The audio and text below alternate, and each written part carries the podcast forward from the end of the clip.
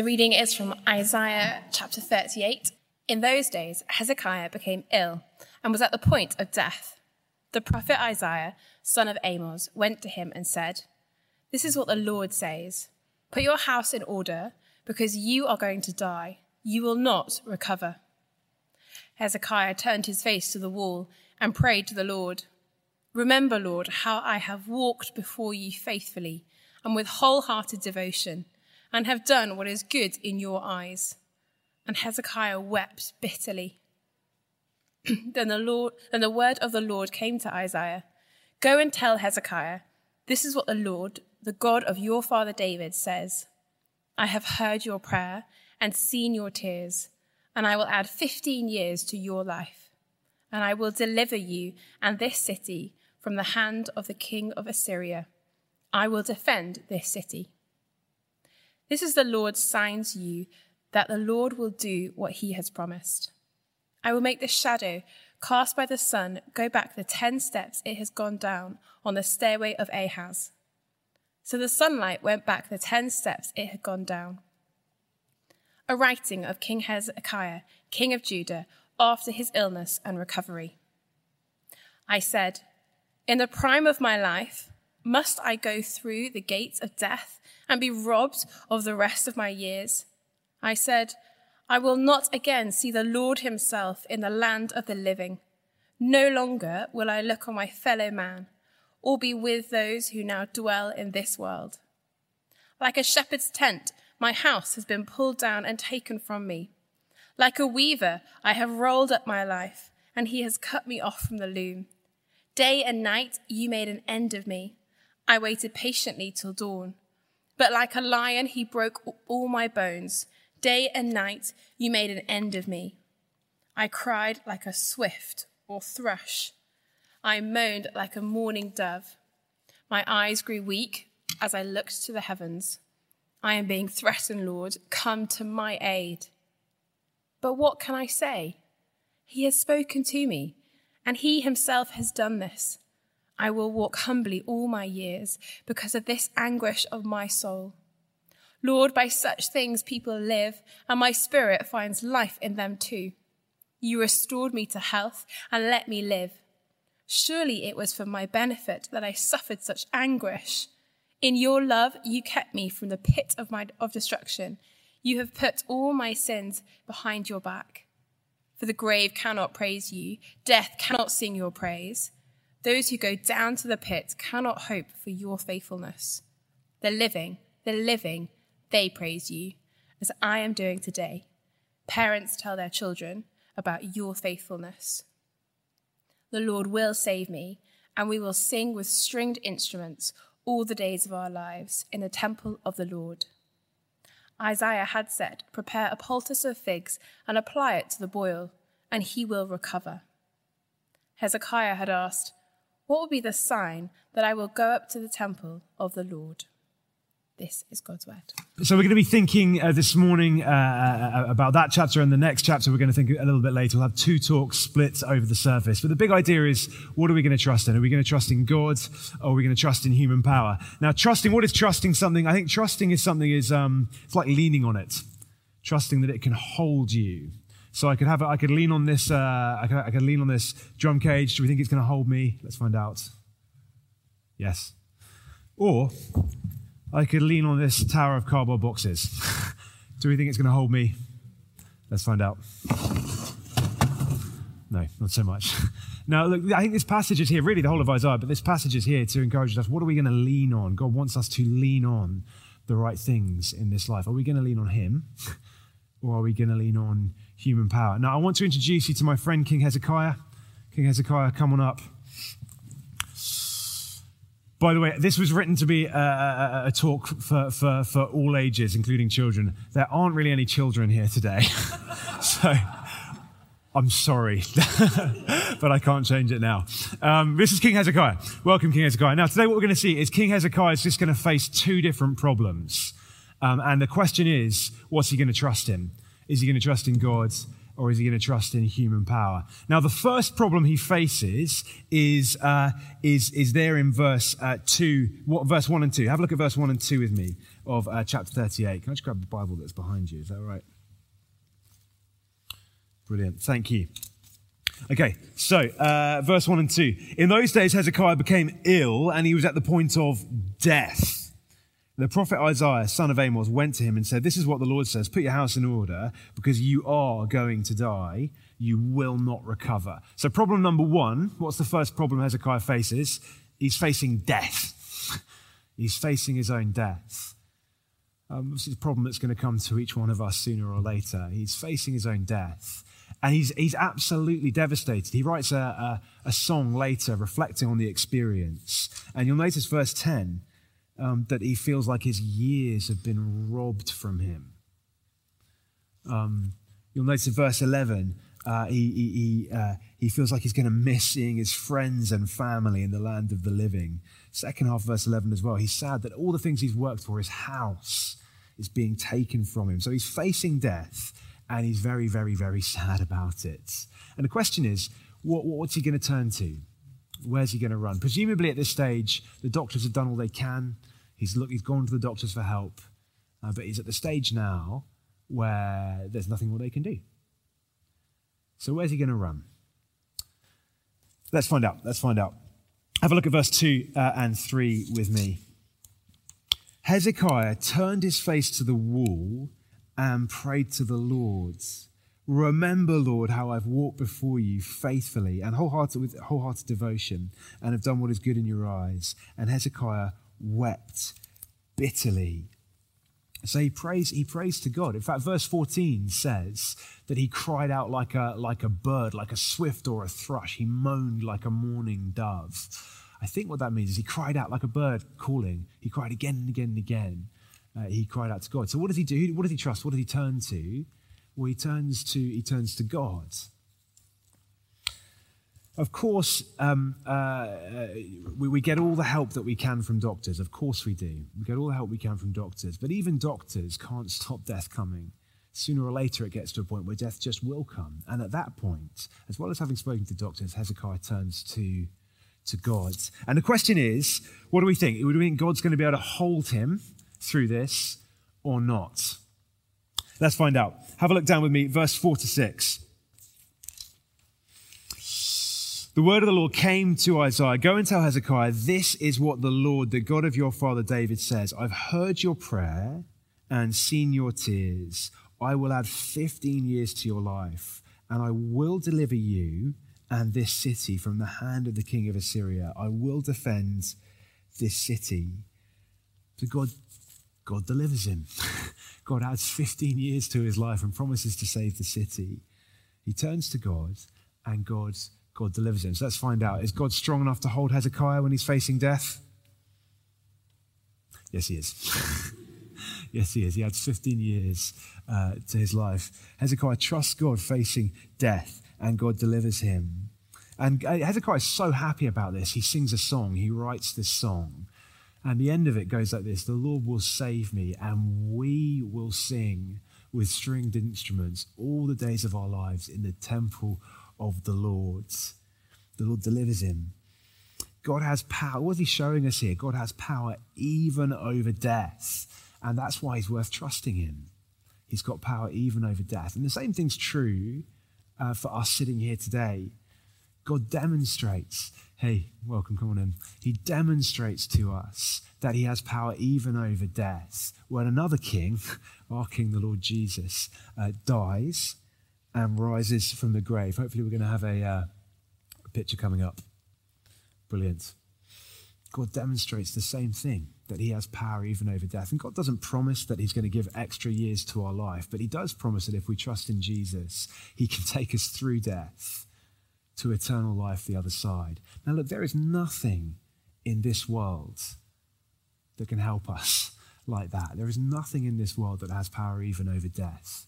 But God's demonstrated here with Hezekiah and for us with Jesus dying and rising from the dead that we can trust him even with our deaths. And so he's the one that's worth trusting in. Now, just for a moment, I'd love us to, I'd love you to I don't want to be morbid, but I'd love you just to look with me into your own future, to think for a second about your last moments, the moment when you're going to be gasping for breath. What are you going to lean on in that moment? There's nothing here in this world that can hold us through that experience. It's only the Lord that can do that. It's only the Lord that can do that. So, what are we going to trust in? Human power or God?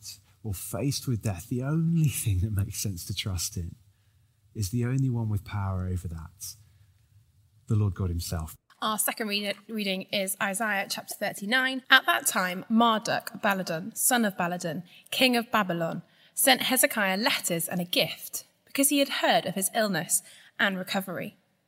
Hezekiah received the envoys gladly and showed them what was in his storehouses the silver, the gold, the spices, the fine olive oil, his entire armory, and everything found among his treasures. There was nothing in his palace or in all his kingdom that Hezekiah did not show them. Then Isaiah the prophet went to King Hezekiah and asked, What did those men say, and where did they come from? From a distant land, Hezekiah replied. They came to me from Babylon. The prophet asked, What did they see in your palace? They saw everything in my palace, Hezekiah said. There is nothing among my treasures that I did not show them. Then Hezekiah, then Isaiah said to Hezekiah, Hear the word of the Lord Almighty. The time will surely come when everything in your palace and all your predecessors have stored up until this day will be carried off to Babylon. Nothing will be left, says the Lord. And some of your descendants, your own flesh and blood, who will be born to you, will be taken away, and they will become eunuchs in the palace of the king of Babylon. The word of the Lord you have spoken is good, Hezekiah replied. For he thought, There will be peace and security in my lifetime. This is God's word. Uh, can we have King Hezekiah back up, please? Well done, King Hezekiah. um, super. Okay, so uh, the first problem we saw King Hezekiah facing was death, and he trusted in the Lord. Now, the second problem that we see Hezekiah facing here today is flattery flattery. It might not sound like a problem, but I think it is. What is flattery? Well, flattery is when people make you feel more big and more important than you really are.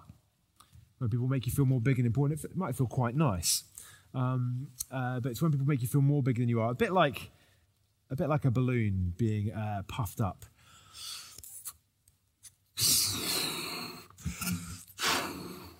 That's what flattery does makes you feel more big and more important than maybe you really are. And that's what Hezekiah is facing today. So have a look at verse 1. At that time, Marduk, that's a great name, isn't it? Marduk, Baladan, son of uh, Baladan, king of Babylon, sent Hezekiah letters and a gift because he had heard of his illness and recovery. Hezekiah received the envoys gladly. Now, the Babylonians, um, uh, very, very impressive, very, very important at this time um, in world history. Now, you need to know that in the rest of the Bible, Babylon kind of becomes a symbol um, for human power uh, in opposition to God. The Babylonians hate God, they hate God's people the whole way through. And they become a symbol for proud, independent humanity trying to build life up uh, in opposition to God, in defiance of God's. But they are very powerful and they're very, very impressive. And they've heard that Hezekiah's got better, so they've come. They've come to, to, to, to give him gifts. And um, you might notice that Hezekiah is feeling quite flattered by that. Have a look at verse 3 with me. Uh, Isaiah the prophet went to King Hezekiah and asked, uh, What do these men say and where do they come from? from a distant land. Hezekiah replied, They came to me from Babylon. He's very, very, very, very flattered that these big, important people uh, have come to him from Babylon. And so the question is what is he going to turn to? What is he going to turn to? Is he going to turn to God? or is he going to trust in, in human power? What is he going to turn to? Well, let's have a look and see what he does. Have a look at the rest of verse 2 with me. Hezekiah received the envoys gladly.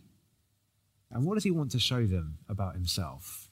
What does he want them to know? Well, have a look. He showed them what was in his storehouses the silver, the gold, the spices, the fine olive oil, his entire armory, and everything found among his treasures. There was nothing in his palace or all his kingdom that Hezekiah did not show them.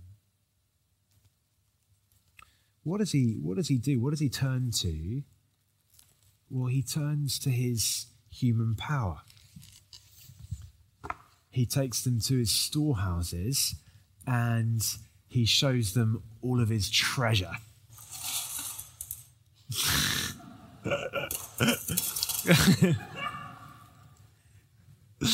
he wants them to, he's trying to impress them. He's trying to impress them with his human power. Now, just think about how crazy that is for a second, okay? Who was it that just saved him from dying? Was it his money? Or was it God? And they're coming to say, they've heard he got better. So where should he be taking them? It's like to the temple, right? He's just, we just saw verse 20, singing this song about God save me and I'm going to praise him every day in the temple. But these impressive people come and flatter him. And what does he want them to see? He doesn't want them to see his gods. He wants to see his money. He puts his trust. He leans on his human power. And um, it kind of seems a bit pathetic, doesn't it? I mean, the Babylonians, like Israel's power and money at this stage is nothing compared to Babylon's. It's kind of pathetic picture imagining him parading around, showing them all his money. And they're not interested in his money, except for him to take it, as we're going to see. They're not impressed. So, what does he do? He trusts in human power, and let's see what happens. Let's see um, if, if that's able to hold him or not. Uh, look at verse uh, 5 and 6 with me. Then Isaiah said to Hezekiah, Hear the word of the Lord Almighty. The time will surely come when everything in your palace and all that your predecessors have stored up to this day will be carried off to Babylon. Nothing will be left, says the Lord. And some of your descendants, your own flesh and blood, um, who will be born to you, will be taken away and they'll become eunuchs in the palace of the king of Babylon. You see, these, the Babylonians were not really his friends. They weren't coming to, to big him up. They wanted to attack, they wanted to expand their empire and steal. And God says, Yeah, that's what's going to happen. You've shown them everything. Well, they're going to come back and take everything. Nothing's going to be left. And that is what happened years later. The Babylonians came back and they did. They stole everything and they carried God's people off into captivity in Babylon. So he lent, Hezekiah, he lent on human power. And did it work? Could it hold him? Let's find out.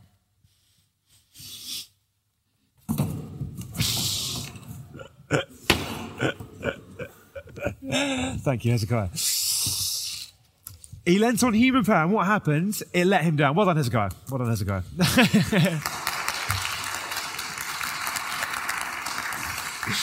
he trusts in God, and God holds him, even facing death. He trusts in human power, and human power lets him down.